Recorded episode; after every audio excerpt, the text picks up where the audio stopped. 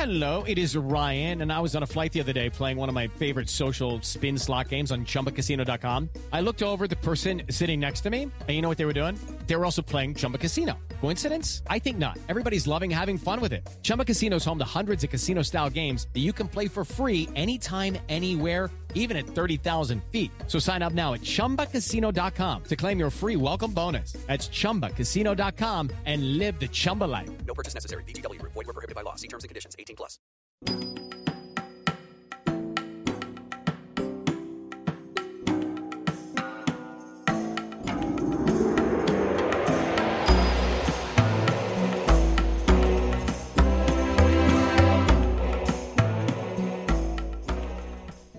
Hello, and welcome to the History of Egypt podcast, episode 86 Doing God's Work.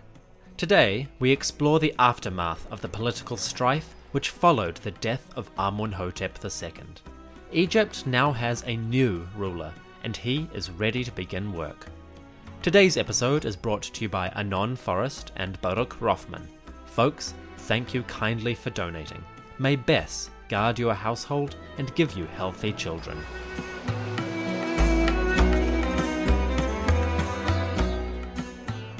The year is 1418 BCE, and Egypt has a new king at last. Allow me to introduce to you the Golden Horus, the son of Re, Thutmose IV. His throne name is Men Keperu Re, aka Enduring Other Forms of Re. He is destined to be a minor but influential ruler in the annals of Egyptian history. To recap slightly, our new King Thutmose is about 18 years old. He was not a healthy man when he came to the throne. Studies of his mummy indicate that he may have suffered from a debilitating illness for much of his life. One of the currently favored theories is that Thutmose IV lived with the condition epilepsy. If this is true, the king probably suffered occasional fits or seizures, which complicated his life and made daily business just that little bit harder. Then again, maybe they were actually quite helpful.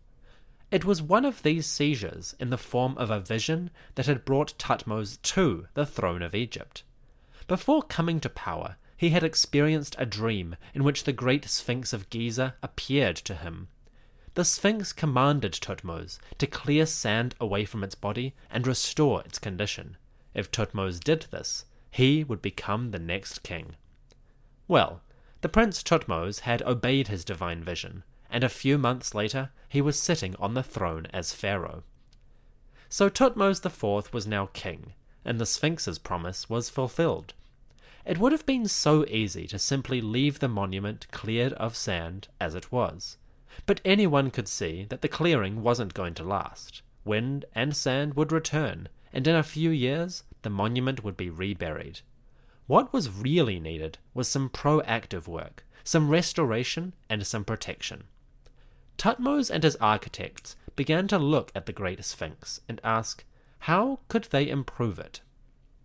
Pharaoh's plan was simple. He and his architects would construct a wall around the monument, high enough to keep the worst of the wind and sand out. Then they would add some more brickwork to the body of the Sphinx, restoring parts that had crumbled or deteriorated over the past thousand years. Finally, they would make some additions of their own, adding new features to the complex of the great god. Three little steps, but they added up to something big. The laborers of Pharaoh swept the Sphinx's enclosure free of all rubble and dust. As they did so, they uncovered the remains of Old Kingdom bricks and masonry, pieces that had fallen off the Sphinx over the centuries and laid buried. Now, the 18th dynasty workers took that masonry, patched it up, and restored it on the lion's body. By doing this, they helped to bring the Sphinx back to something like its original condition. Next, the king ordered a second stage of work around the monument as a whole. To protect the Sphinx from more sand encroachment, the Egyptians put up a long wall around the monument's north, west, and southern edges. This wall was mud brick, and the bricks were stamped with the cartouches of Thutmose. This way, The new king would be forever associated with the Sphinx, and his protection of the monument would provide testimony for his good deeds on earth. It was a practical but valuable step. Now, Thutmose didn't describe these construction projects in any detail, or at least not in any text that survives. So, how do we know that he did this? Well, that comes from the archaeologists. Excavators at the Sphinx have found the remains of this ancient work bricks, masonry, traces of the king's name. The works done by Thutmose's labourers have lasted long enough that they survive in the archaeological record. So, we can look to the story of this king and then see the truth of his propaganda in the physical record. It is a rare moment, a definitive synchronization between history and archaeology. To the builders and brickmakers who did this fantastic work, and the men who oversaw it, let us say thank you. Finally, the king decided to add one last feature. This one was less about the Sphinx and more about Thutmose. After all, why be a pious ruler if no one remembers it? Thutmose, like all pharaohs, was playing the eternal game make his name live forever. A few months into his reign, Thutmose stood before the great Sphinx, watching as his workers hauled a huge slab of stone into place.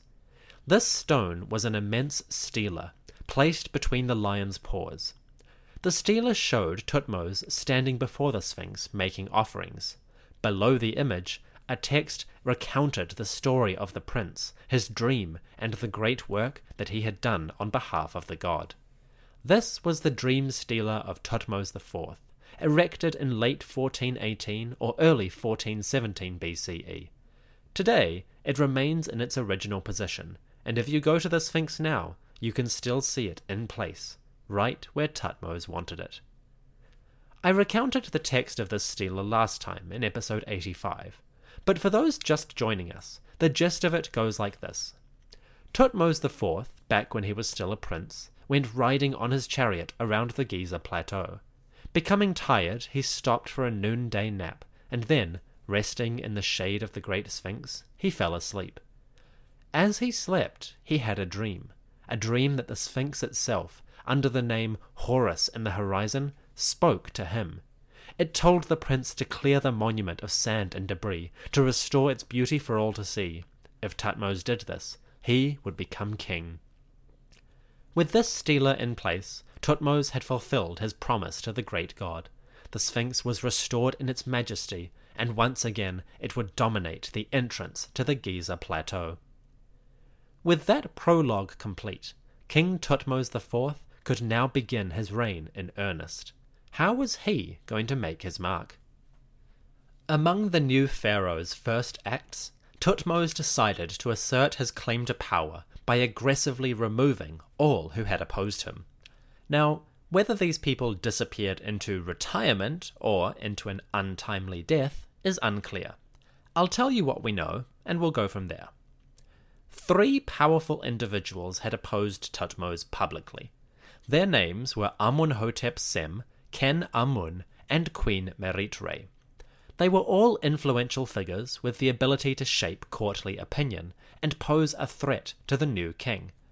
Obviously, they could not remain in power or anywhere near to the throne. So, what was Thutmose going to do? Sometime in Thutmose IV's reign, royal artisans visited the tombs and monuments of these rivals. Firstly, the tomb of Ken Amun, overseer of the northern cities, was attacked, and his name was chiseled out from all of his images. This denied him a peaceful afterlife, as his soul was unable to find its way home easily. Furthermore, offerings would be lost into the ether. Harsh punishment, but hey, this servant of Pharaoh should have made some better choices. As for Thutmose's rival to the throne, Amenhotep Sem disappears entirely from the record. If his mummy survives, we are not aware of it. If he had his own tomb anywhere, it was repurposed. The prince is effectively gone, and all that remains are the records of a stone stela, which was discovered near the Sphinx in the 1800s. Unfortunately, this stela was discovered and then lost. People have tried to find it in museum storerooms, but it's simply gone. So, as of 2017, Amenhotep Sem is nowhere to be found. According to the excavator's notes on the stela, the prince's names had been chiseled away from the monument, so that the image lost its power. In effect, Amenhotep Sem was removed from the historical record. Was the rival prince removed from life as well? Well, that's unknown. Thutmose wasn't exactly going to publicize the fact far and wide. Different Egyptologists have different opinions, with some taking a harsh and some taking a lenient assessment of the new king. Given the circumstances, I think that we should probably assume that Amenhotep Sem was quietly dispatched. Whether the pharaoh ordered it himself, someone did it on his behalf, or the prince committed suicide, it seems pretty unlikely that a rival of such importance was simply going to continue living at the palace. Finally, the Queen Mother Meritre, Thutmose and Amenhotep Sem's grandmother, came in for her own special brand of punishment. Her tomb in the Valley of the Kings was essentially complete and ready for use in the future.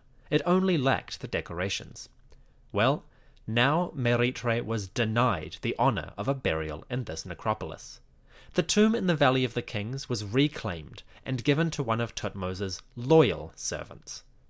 As for the queen herself, well, she was either granted a reburial somewhere less notable, or simply denied a tomb altogether. We're not sure, but I'll put my money on the idea that she was granted a burial somewhere out of the way, discreet and nondescript. I doubt that even Thutmose was cruel enough to deny an Egyptian the preservation of their body. If Merit was to be judged for her acts, let the gods sort that out. Denying her proper burial, that would just be bad form on the part of her grandson. So, the king's rival half brother was gone, his grandmother was in disgrace, and one of the civil servants was falling steadily down the political ladder and into obscurity.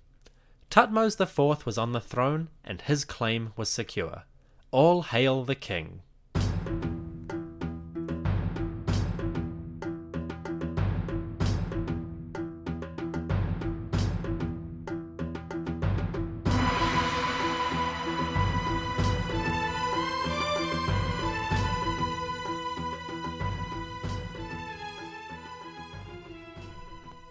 The year was now 1417 BCE. Thutmose IV spent the first year of his reign at home, quietly. But pretty soon he decided that the time had come for a bit of action, specifically military action. As the second year of his reign began, the king ordered a mustering of the troops. It was time for Egyptians to demonstrate their military power once more. His target was the land of Syria. Now, the Near East had been quiet from the Egyptian perspective for the last 17 years. Ever since Amenhotep II had led a massive and brutal campaign in his ninth year, warfare had been pretty much non existent. Odds are there were plenty of small conflicts between the city states and tiny kingdoms which populated this area, but the great empires, Egypt and Mitanni, were enjoying a sort of ceasefire. They weren't friends, but they weren't in direct conflict. This era of peace had survived because of one simple fact. Amenhotep II was a great warrior, and no one doubted his commitment to war. Thutmose IV did not command that same respect, yet. So, he gathered his warriors and set off for Syria. He went to make a name for himself, and to remind the foreigners just who held the power in the region. For the past few decades and 20 episodes or so, the Kingdom of Egypt has been in direct conflict with the kingdom called Mitanni. The Mitanni, dominating what is now northern Iraq, were still in power and they were still a threat. With Amenhotep II gone, there was no guarantee that war would not resume in the near future. So Thutmose's campaign had one simple goal assert his might before the Mitanni forestall any thoughts of conflict, and encourage them to keep the peace. The peace that had lasted for almost twenty years. Thutmose and his troops journeyed up from Egypt to the land of Canaan, along the coast of what is now Lebanon. There, we are told that they paused at a small city called Ziduna. Ziduna was a fishing village or trading town on the coast. Today, we know Ziduna as the town of Sidon, and it is one of the largest communities in modern Lebanon. This is one of those astoundingly long lasting cities that the Near East just throws up on a ludicrously regular basis. Well, like Muhammad Ali Pasha, Baldwin I, and Alexander the Great after him, Thutmose IV visited the town of Sidon as part of his imperial ambitions in the Near East. Thutmose came to Sidon, or Ziduna, with his army and set up shop for a while. His purpose was pretty typical for the Egyptian kings in Lebanon. He came to this region to acquire timber, high quality lumber, to send back to the Nile Valley. I could probably do a whole episode on Egypt's obsession with Lebanese wood, and maybe one day I will. For now, it is enough to say that a huge portion of the wood used in Egyptian ships, palaces, and temples came from its relationships with the Lebanese communities. By dominating this region in war and trading with it in peace, the Egyptians had been exploiting Lebanese forests for more than 1200 years. So Thutmose came as part of a long standing tradition, just one more conquering Egyptian looking for good wood. Once he secured the lumber that he wanted, Thutmose and his soldiers carried on inland. The army came to a city that the Egyptians were all too familiar with historically. Ever since the days of the great Thutmose III, Egyptian soldiers and kings had waged efforts of war against the city state called Katna. Katna, near the modern town of Homs, was one of the most stubborn, obstinate foes the Egyptians had ever known. Although it had eventually fallen to Thutmose III, the city remained sort of a disobedient child in the family that was the Egyptian Empire. Thutmose IV came to Katna in his second year, and there he did something.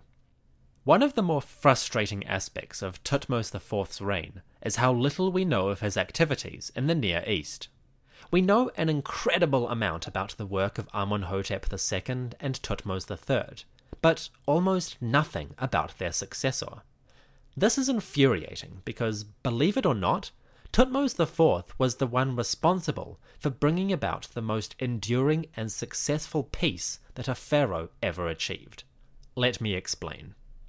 A ceasefire had reigned for 17 years, since Amenhotep II had waged a savage campaign of victory.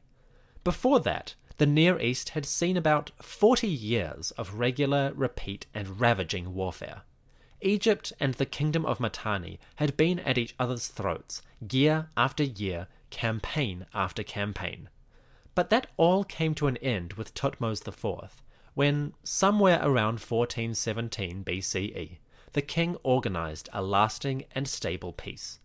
Not only that, he turned the enemy that was Mitanni into nothing less than an ally.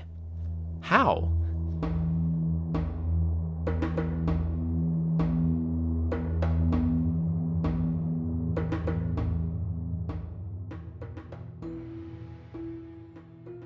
With LuckyLand Slots, you can get lucky just about anywhere. Dearly beloved, we are gathered here today to. Has anyone seen the bride and groom?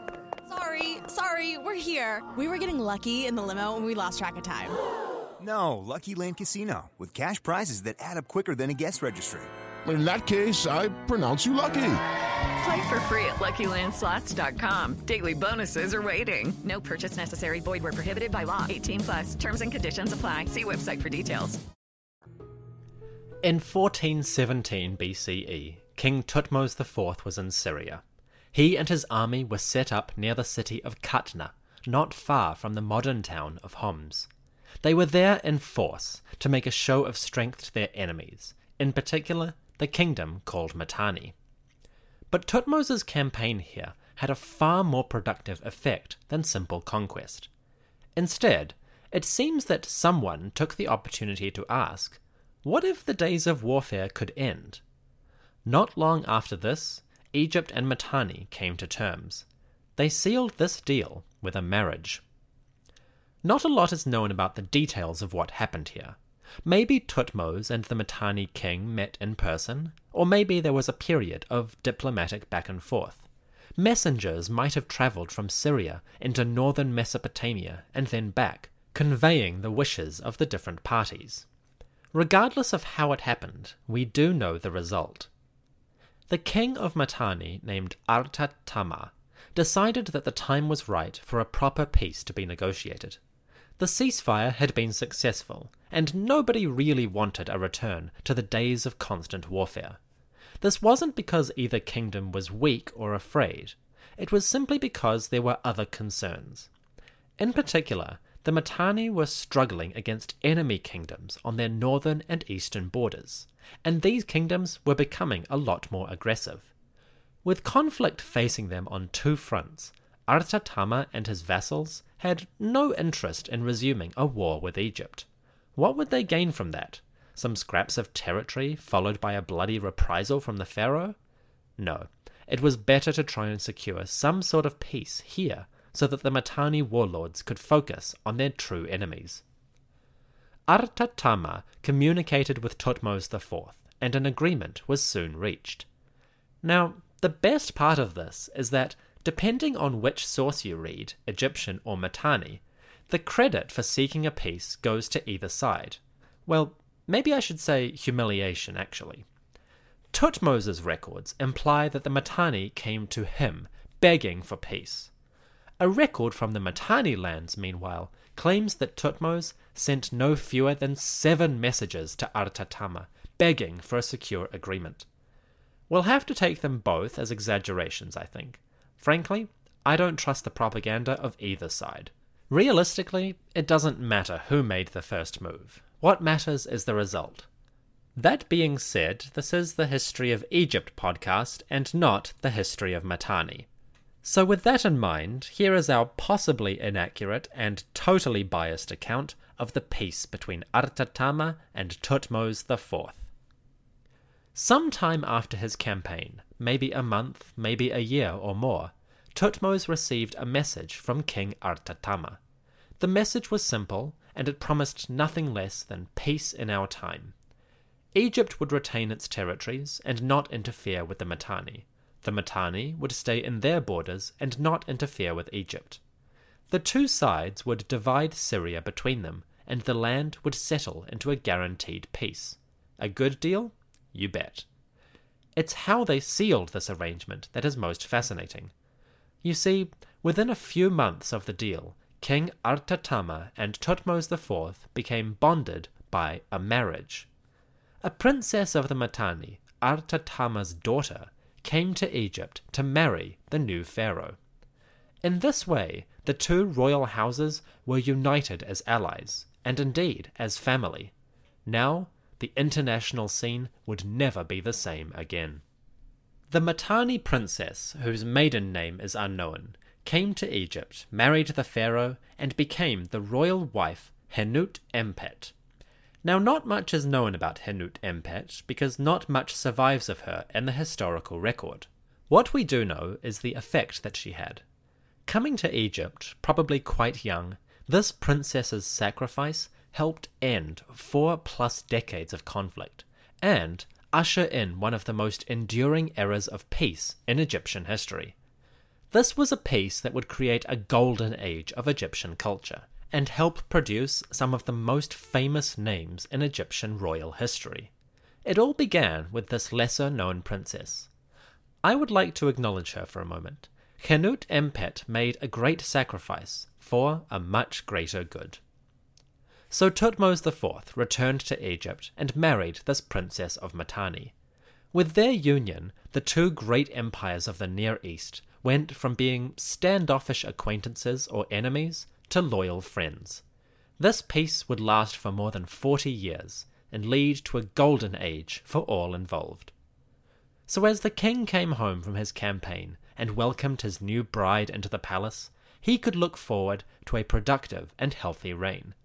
Indeed, the next few years were going to be some very happy ones in the land of the Nile.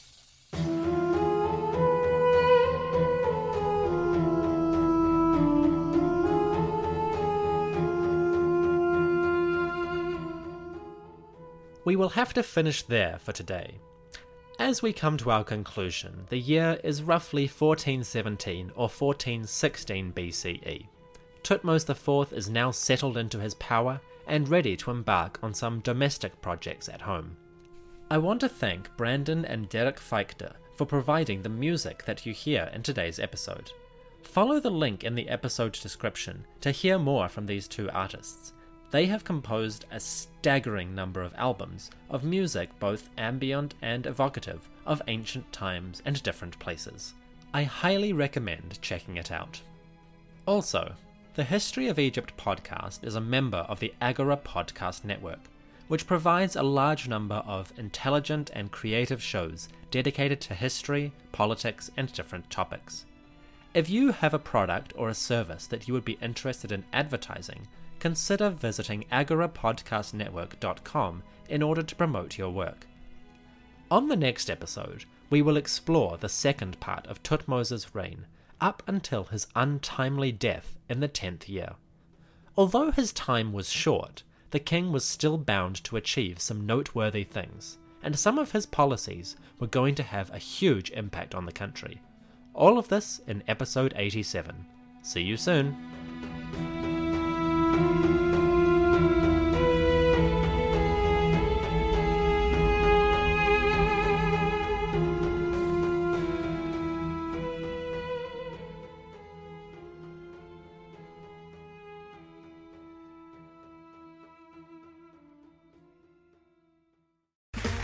Okay, round two. Name something that's not boring.